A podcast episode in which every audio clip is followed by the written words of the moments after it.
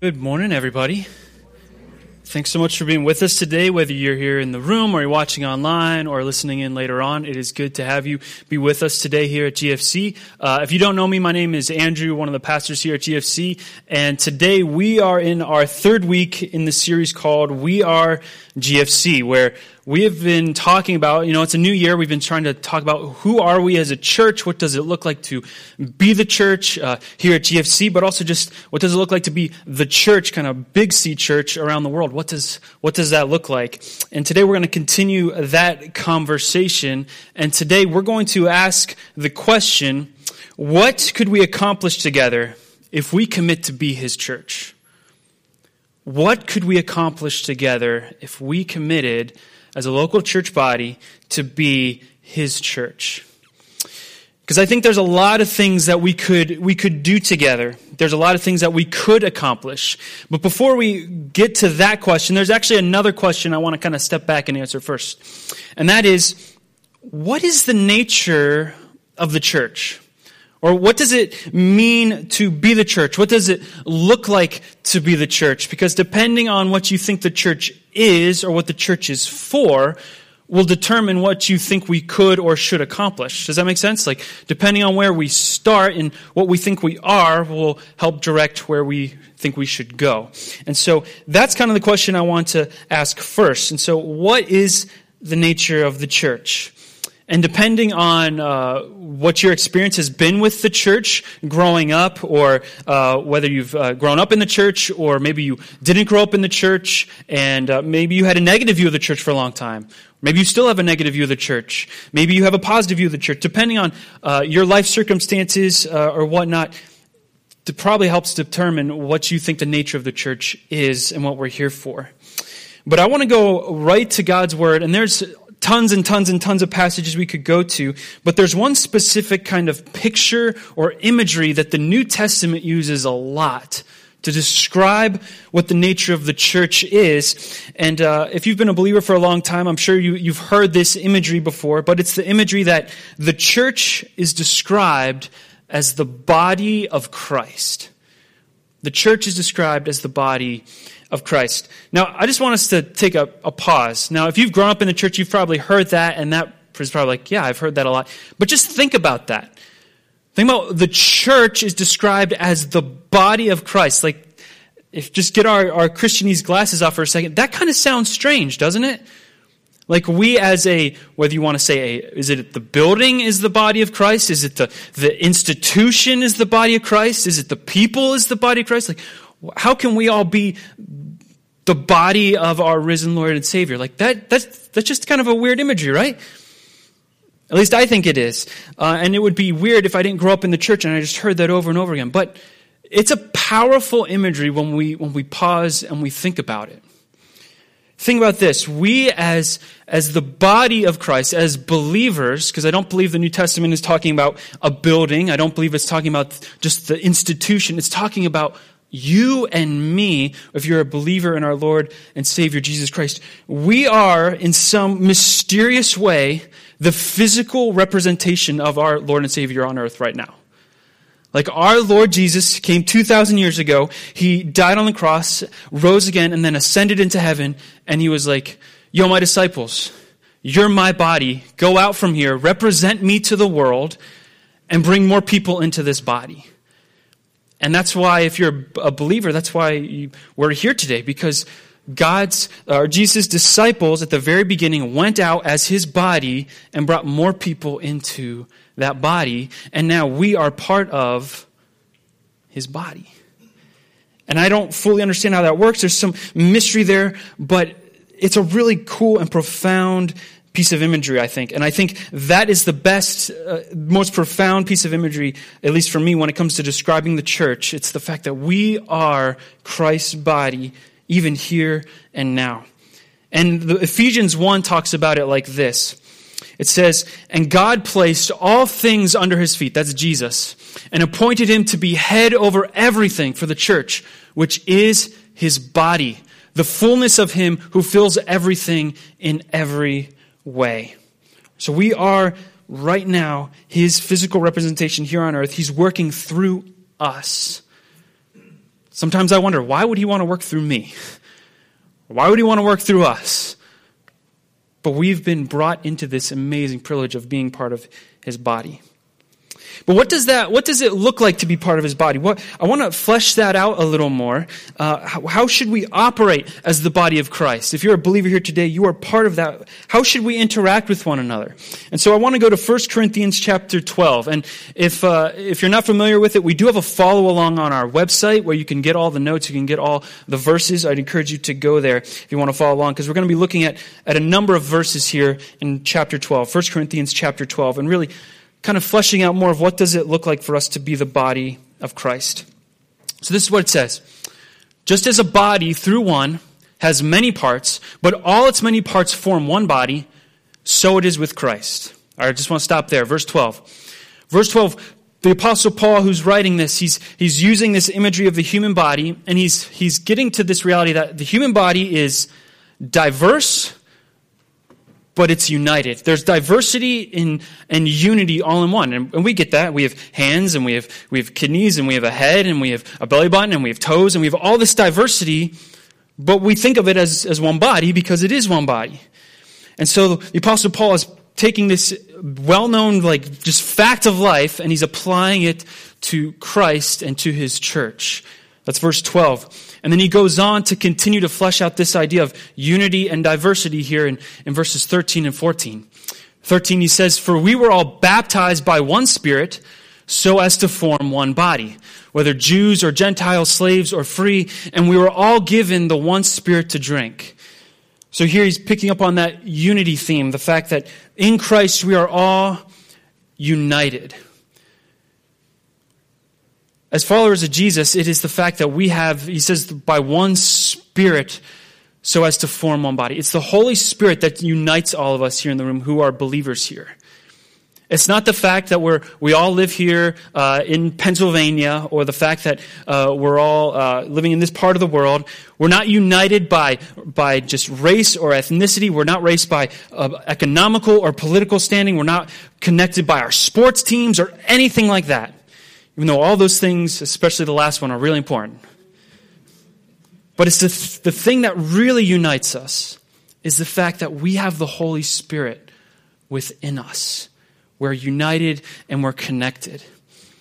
then he goes on, verse 14, he says, Even so, the body is not made up of one part, but of many. again, back to that idea of diversity. So that's, that's the reality but now the apostle Paul, he's gonna, he's gonna try to poke some holes into this because he knows that as human beings, we're pretty fickle. And even though we have this amazing opportunity to be part of the body, and even though we're united and we're diverse, and that's apparently a, a good thing, we have our minds, which play tricks on us from times, from time to time. We have the ability to look around and we start to question God's truth. Does anyone else do that? I do that. And the Apostle Paul, he's about to show us, hmm, I, I, can only imagine him writing this saying, you know what? They're not going to fully understand this unless I help them realize what they might start to think. All right? So you, you'll see what I mean by in just a sec. If we go on to the next few verses here, he says this. He says this Now, if the foot should say, Because I'm not a hand, I do not belong to the body, it would not for that reason stop being part of the body. And if the ear should say, Because I'm not an eye, I do not belong to the body, it would not for that reason stop being part of the body. All right, what's, what's going on here? This, this, this is kind of absurd. Like, think of this imagery that he's using. A foot is somehow perceiving a hand, and it's like, pff, man, look at that hand. I mean, how could a foot look at a hand? But he's, the foot is just saying, man, I'm not a hand. Therefore, I don't belong to this body. Think about that. Somehow the foot's like, man, that hand, it can grasp things and it can do all sorts of things and it can give high fives and I can't give high fives and like, like I mean, no one wants to give high feet, right? That would be kind of gross. So like the, the foot somehow thinks it doesn't belong to the body because it's not a hand. And you go on and the ear's doing the same thing just with the eye. The ear's like, man, Look at that eye. I, that eye, it can see, it can do all sorts of cool things. What do I do? I just hear things. Like, who wants that? And the ear is just like comparing itself to the eye. And does it feel good about itself? No, it feels inferior to the eye and it thinks, you know what? I'm, I shouldn't even be part of this body because I'm not an eye. Now, the Apostle Paul, remember, he's using this body imagery to talk about us as the body of Christ, as the church. So, putting aside the eyes and the ears and those things, what could this look like for us here in this room? It could look like someone who's part of the body of Christ, who maybe has, who's really, really good at hospitality. Someone who just has those gifts and abilities and they're like, they're, they're just so good at welcoming people in. And there are people in this room who are so good at that. And then they look across the room and they're like, man, that person is so, so gifted at giving wise counsel to other people. Like I just, I stand around them and people come with their problems and they just always have that wise piece of advice and they're so good at giving life direction and counsel. And man, of course God's going to use them because they're a good counselor, but God can't use me. I'm just, I just have this gift of hospitality. Like how could God use that? Or it's like someone who's, who's really, really good with kids and who can just, who's so good at teaching kids and just interacting with them and pointing them to Jesus. And then they look across the room and they're like, that person is so good at planning events and just doing things where they're, they're able to rally people and get people excited and do things and they're organized. And of course, God can use them and their administrative abilities, but God can't use me. I just like kids. Like, how could God use me? That's what the Apostle Paul is getting at here this idea that different parts of the church, different people in the church would look around and say, I'm inferior. I shouldn't even be part of the body. God can't even use me because I have this gifting, but that person has that gifting. It's like the foot saying, I shouldn't even be part of the body because I'm not a hand. That's an absurd thing for the foot to say to the hand. And likewise, we as the body of Christ shouldn't do that either. And so I think the Apostle Paul is getting to this reality that no one is inferior in the body of Christ. No one is inferior in the body of Christ. We all have different gifts and abilities. Some of us are feet, some of us are hands, but we're all part of the body. We can't look around and compare ourselves and think we're less valuable. Moving on into verses 18 to 20, it says this It says, God has placed the different parts of the body exactly where he wants them. Remember, Paul isn't talking uh, about the human body. Uh, where am I at? Sorry, I totally threw you guys off. I was reading the wrong thing.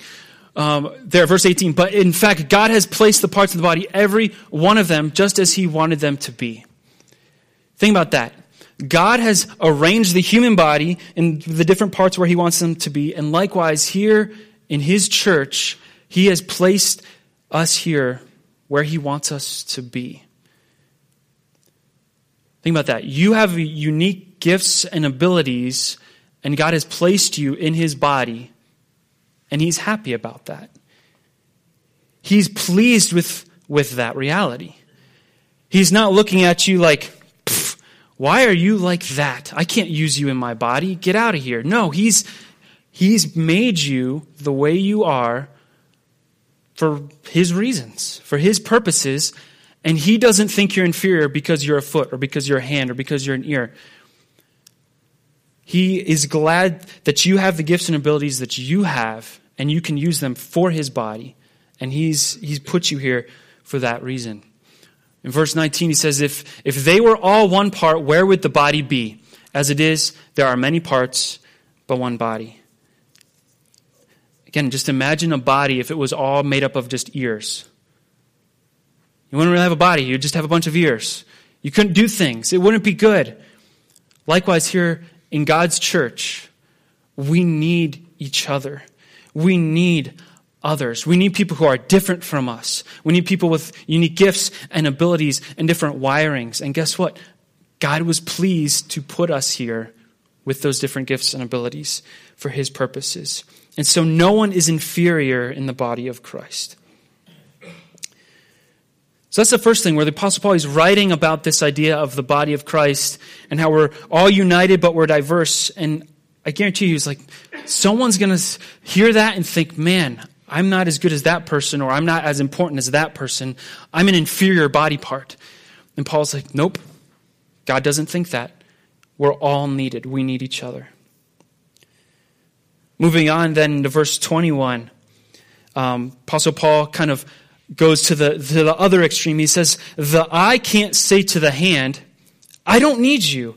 And the head can't say to the feet, I don't need you. On the contrary, those parts of the body that seem to be weaker are indispensable, and the parts that we think are less honorable we treat with special honor, and the parts that are unpresentable are treated with special modesty, while our presentable parts need no special treatment.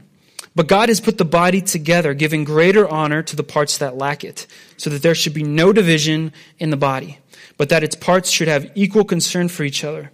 If one part suffers, every part suffers with it. If one part is honored, every part rejoices with it. In verse 21, again, we have this, these, this just imagery of these body parts somehow looking at other body parts. And instead of the, the, the foot looking at the hand and saying, Man, you're just way better than me, I'm inferior to you, now we have an eye, it says to the hand, I don't need you. And the head says to the feet, I don't need you. So now instead of body parts saying, like, I'm inferior, now we have body parts saying that I'm superior. And again, similarly, we can't look around the room and say, man, I'm inferior because I don't have that person's gifts or abilities or wirings. Now we can't look around the room and say,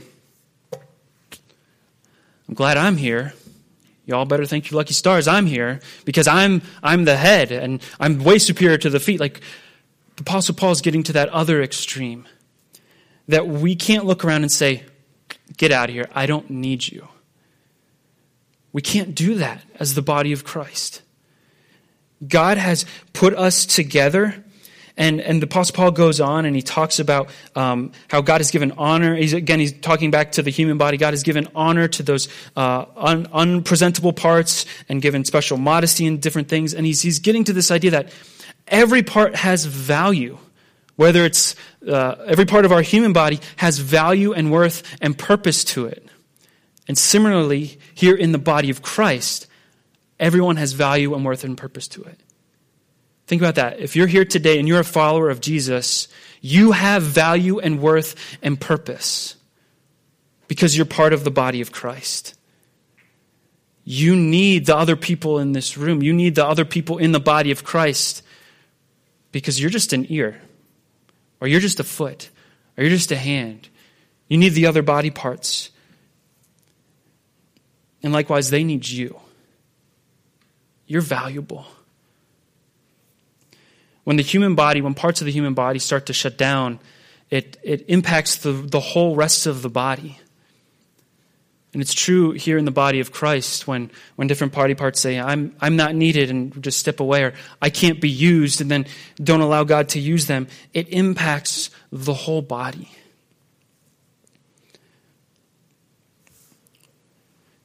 And I think this is where we need to get to when it comes to when, it, when we talk about what is the nature of the church. We need to realize that we are this relational community put together by God, designed with many different individuals with different gifts and abilities and talents and wirings and unique personalities and quirks and all sorts of things. But God has put us together to be his body. We need each other. The Apostle Paul finishes up this section in verse 27 and says, Now you are the body of Christ, and each one of you is a part of it. You could put your name in there if you're a believer in Jesus, if you're a follower of God, if you're part of this body.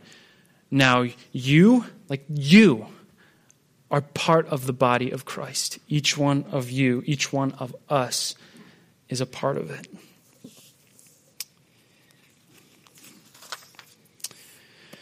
Now, again, I don't think this is a if you've grown up in the church, this isn't something that's totally new. This isn't something that is a, a shocker, I think, to many of us, but it's something that I think we need to sit with.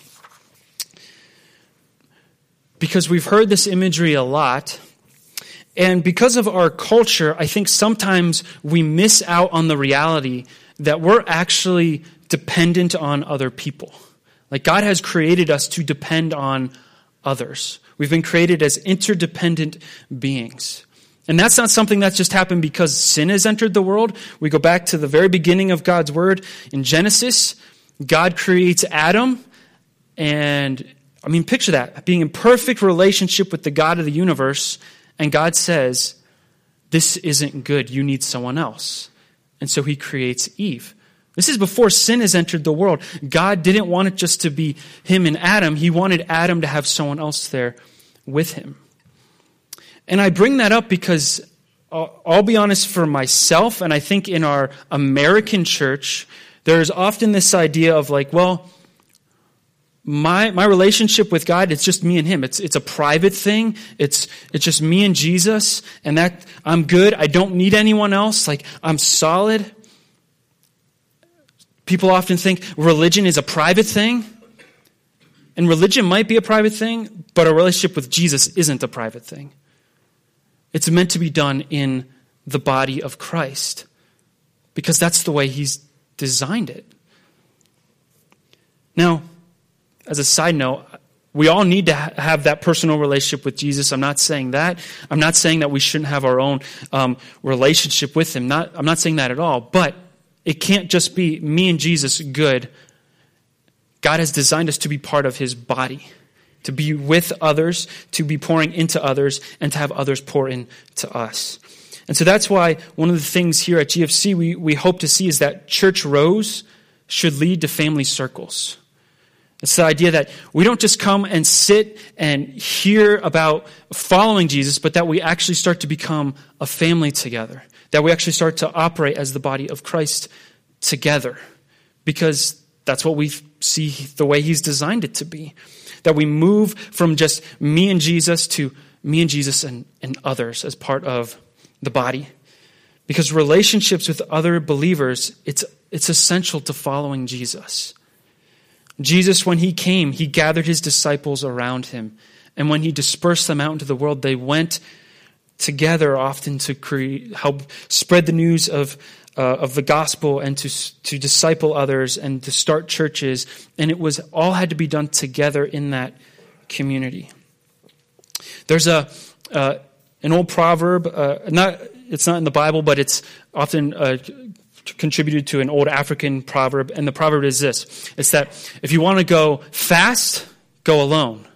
But if you want to go far, go together. If you want to go fast, go alone. But if you want to go far, go together. And I believe that as the body of Christ, we want to go far. God has, Jesus has told us that we're to go make disciples of all nations. We want to go everywhere.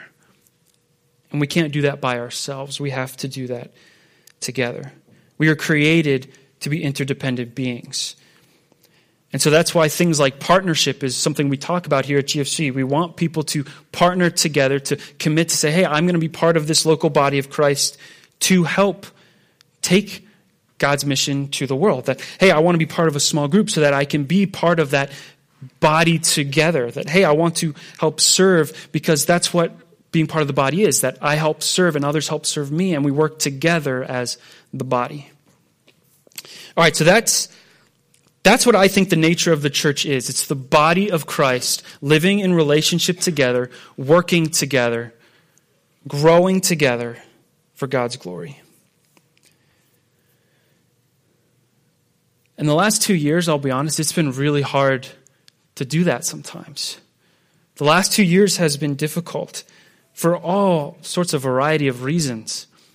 And I'll be honest for myself, it can be really easy for me to get in this mindset of like, I'm just, I'm good, it's me and God, and I can just go and I don't need anyone else.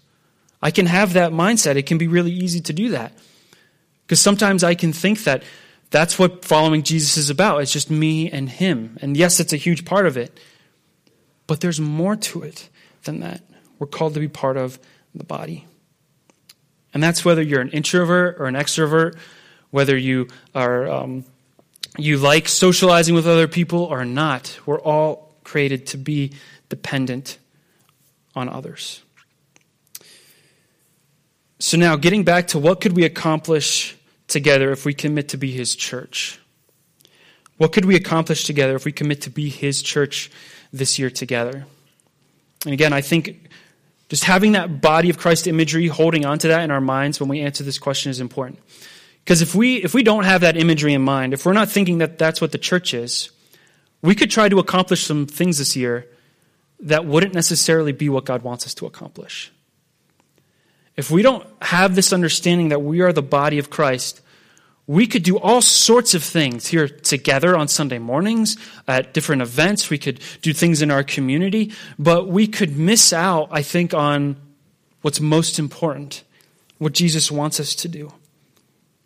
And so I think it's important that we hold on to that body image, remembering that no one's inferior or superior here in this body, that God has placed us all here for a reason, and we can work together and when we hold on to that, now let's ask this question What could we accomplish together if we commit to be His church? There's three things I think we could do.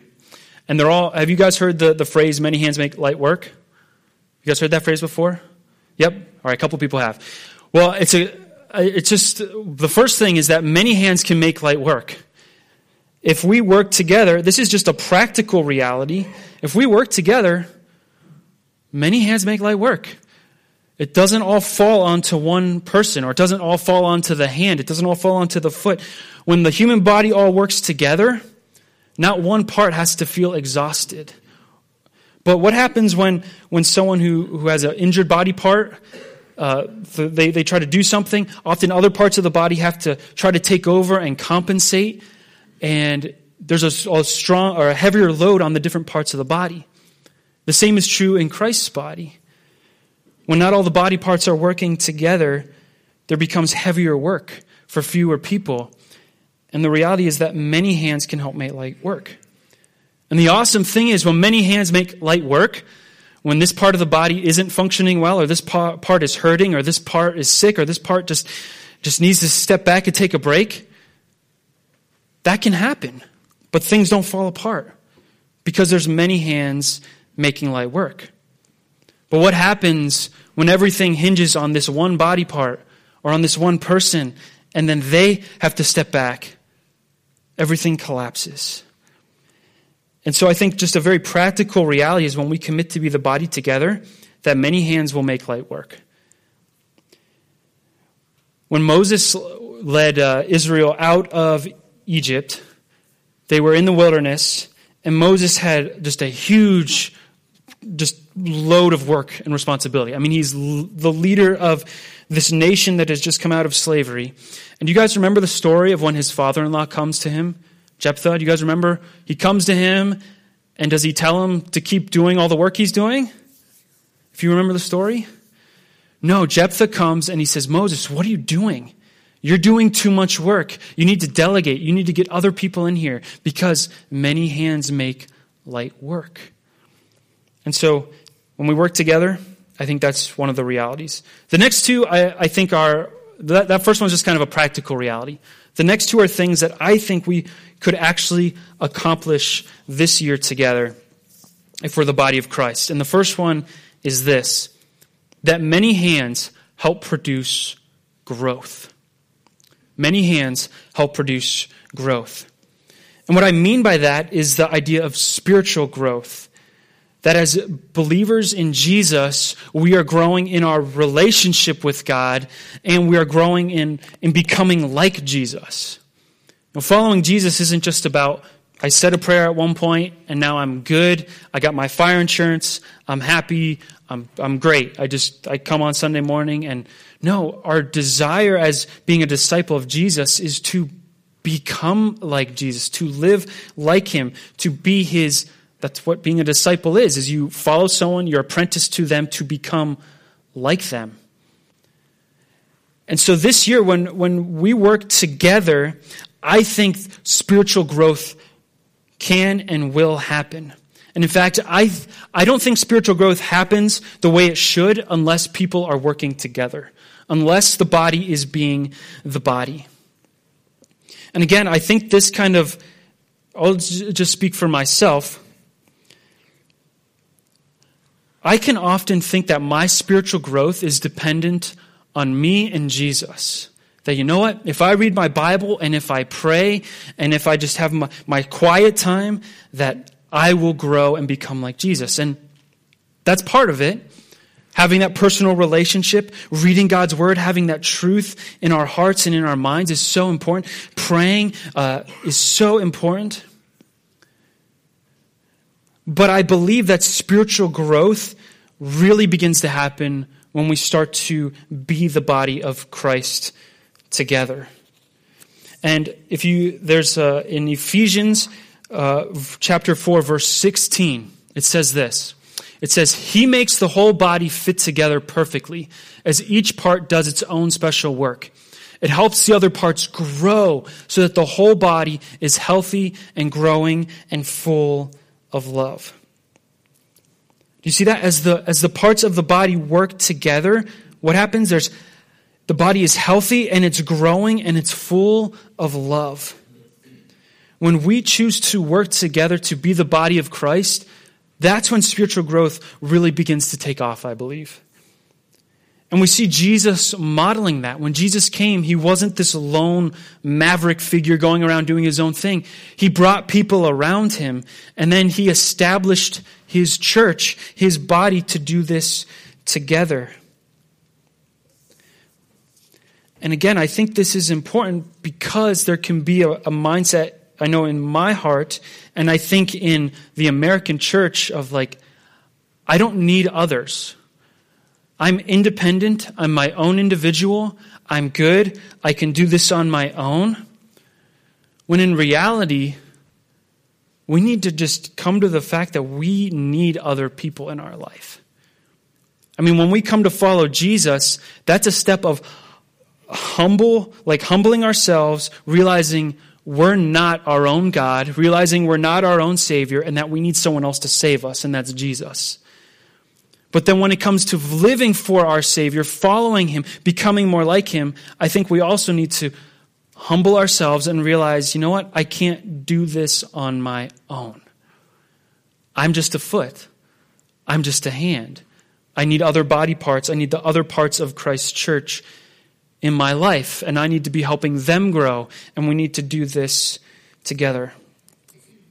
I was reading a book last fall about a guy who was, he was talking about spiritual growth, and he was re- talking about his story in the book, and he was talking about how he didn't grow up as a believer, but when he became a believer, he had this idea that, you know what? Spiritual growth is going to happen like a lightning bolt from heaven.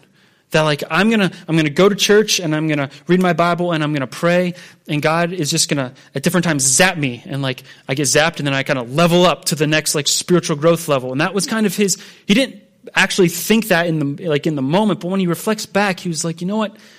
That was the perception I had of what following Jesus and growing uh, to become like Jesus was that I go through the motions, I check off the boxes, and when I do enough, I get zapped, and then, man, I've, I've grown. And then he, he, he moved to a new church where the church was being the body of Christ together, where there were people who spoke into his life and encouraged him and challenged him and kept him accountable, and he then served others and worked together. And then he came to this realization that, you know what? God's plan A for spiritual growth is to use other people.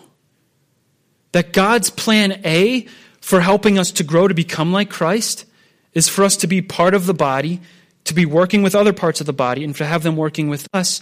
And as we work together and serve alongside each other and encourage one another, and they help us and we help them, that through all of this, we grow and mature. And as the Apostle Paul said in Ephesians, so that the whole body is healthy and growing and full of love.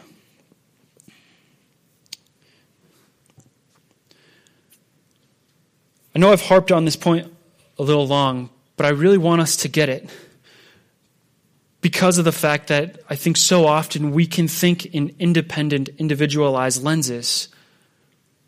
And I know I can speak from my own heart of thinking, you know what? I don't need other people. I can do this. Or, you know what? It'll take too much time to get other people involved. I'll just buckle down and do this. Or, you know what?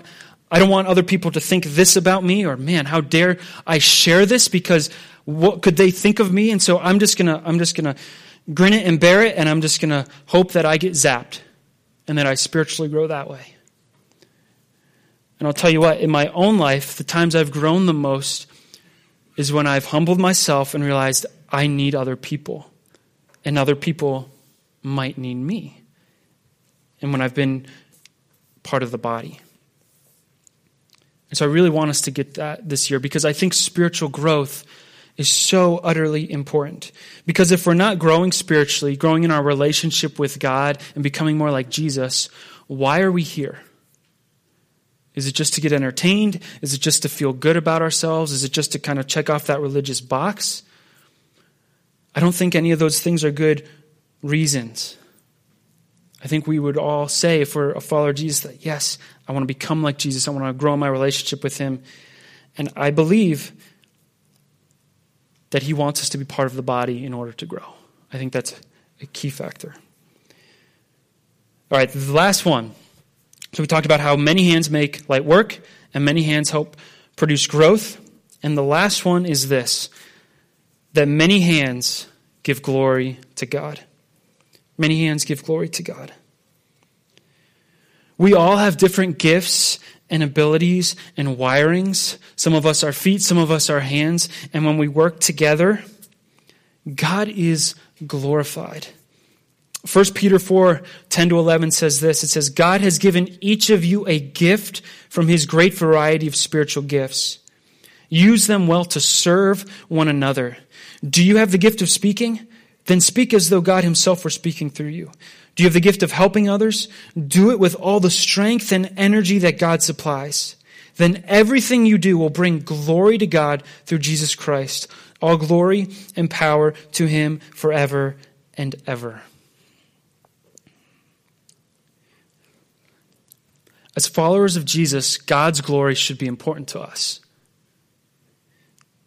In fact, it should be one of the most important things, if not the most important thing about us. I mean, think about back to the garden. When Adam and Eve sinned, when they, when they rebelled against God, they were rebelling against God and His glory. They were saying, you know what? God, your way is wrong. Our way is best. They wanted to pave their own way. They wanted their own glory. They wanted to be God. They wanted to usurp His throne. And what has that done? It's thrown this world into chaos. It's thrown our lives into chaos because we do the same exact thing as sinners. But when God is glorified in our lives, that's the way things were created to be. And when we use our gifts and abilities together as the body, God is glorified. We don't have to sit around and say, you know what? If only I could do that for God. I can only do this. I'm inferior. I can't do that. And we can't sit around and say, you know what, we don't need them because they're inferior, I'm superior. We can look around and say, you know what, we can all bring glory to God. You can bring glory to God when you use your gifts and abilities to be part of the body, to bring glory to Him. So, what does this all, all mean for us? What does this mean? I think this year we could accomplish so much spiritual growth, and I think we could bring so much glory to our Heavenly Father if we work together as the body of Christ. If we choose to be that relational community that serves one another and reaches out to our community, I think we could do so much when it comes to growing spiritually ourselves and bringing glory to God. And so my question to you is if you're if you are a follower of Jesus and if you're a partner here at GFC, is your hand in or is your hand out? Are, are we going all hands in? Are we going to choose to be the body of Christ together or not? And I'd encourage you how could you this year, just to ask yourself this question, how could you help aid the spiritual growth of the body of Christ this year and bring glory to God in the process? Like, what, what could you contribute to that? What part of the body are you? None of us can say, well, I can't. Because remember, God created us all with different gifts and abilities. He's given us a part in the body to play. We can choose to say, I'm not going to be part of it, but we can't say, I can't be a part of it because I'm not a hand or I'm not a foot. No. It was God's joy and his pleasure to give us all different wirings and gifts, giftings and abilities so we could be the body together. And so this year, how could you help aid the spiritual growth of someone else? Whether that's someone else in this room, whether that's someone in your family, whether that's a friend or a neighbor or a coworker, how could you help grow someone else in becoming more and more like Jesus? I think we all need to process that. None of us has to do it all because many hands make light work. But we all have something to contribute to the spiritual growth of this church family, to our families, to our community. And when we do that, we bring God so much glory. So I'd encourage you today, this week, if you haven't yet processed, like, what's this year look like for me when it comes to, to living for Jesus, when it comes to following Him, when it comes to being part of the body? Take some time to really process through that. Get creative with it. Maybe ask your spouse, maybe talk to a friend, someone who knows you well. If you're sitting there scratching your head, like, I don't know what I could do, don't keep that to yourself. Go talk to someone. Let someone, another part of the body, help you in figuring that out. All right, let's pray. Lord Jesus, thank you so much for the fact that you, in your wisdom and in some mysterious way, have given us the privilege to be part of your body here on earth. Lord, we don't always do that perfectly. I don't always do that perfectly. It can be challenging, and sometimes it, quite frankly, can feel easier just to do this solo, to just follow you, just you and us, or you and me. But Lord, we look in your word and we realize that you've created us for relationship with others and that we're better together. And may you use us this year to help bring spiritual growth to our church family to our broader community. And through that, may you be glorified. We love you, Lord Jesus. In your holy and precious name I pray. Amen.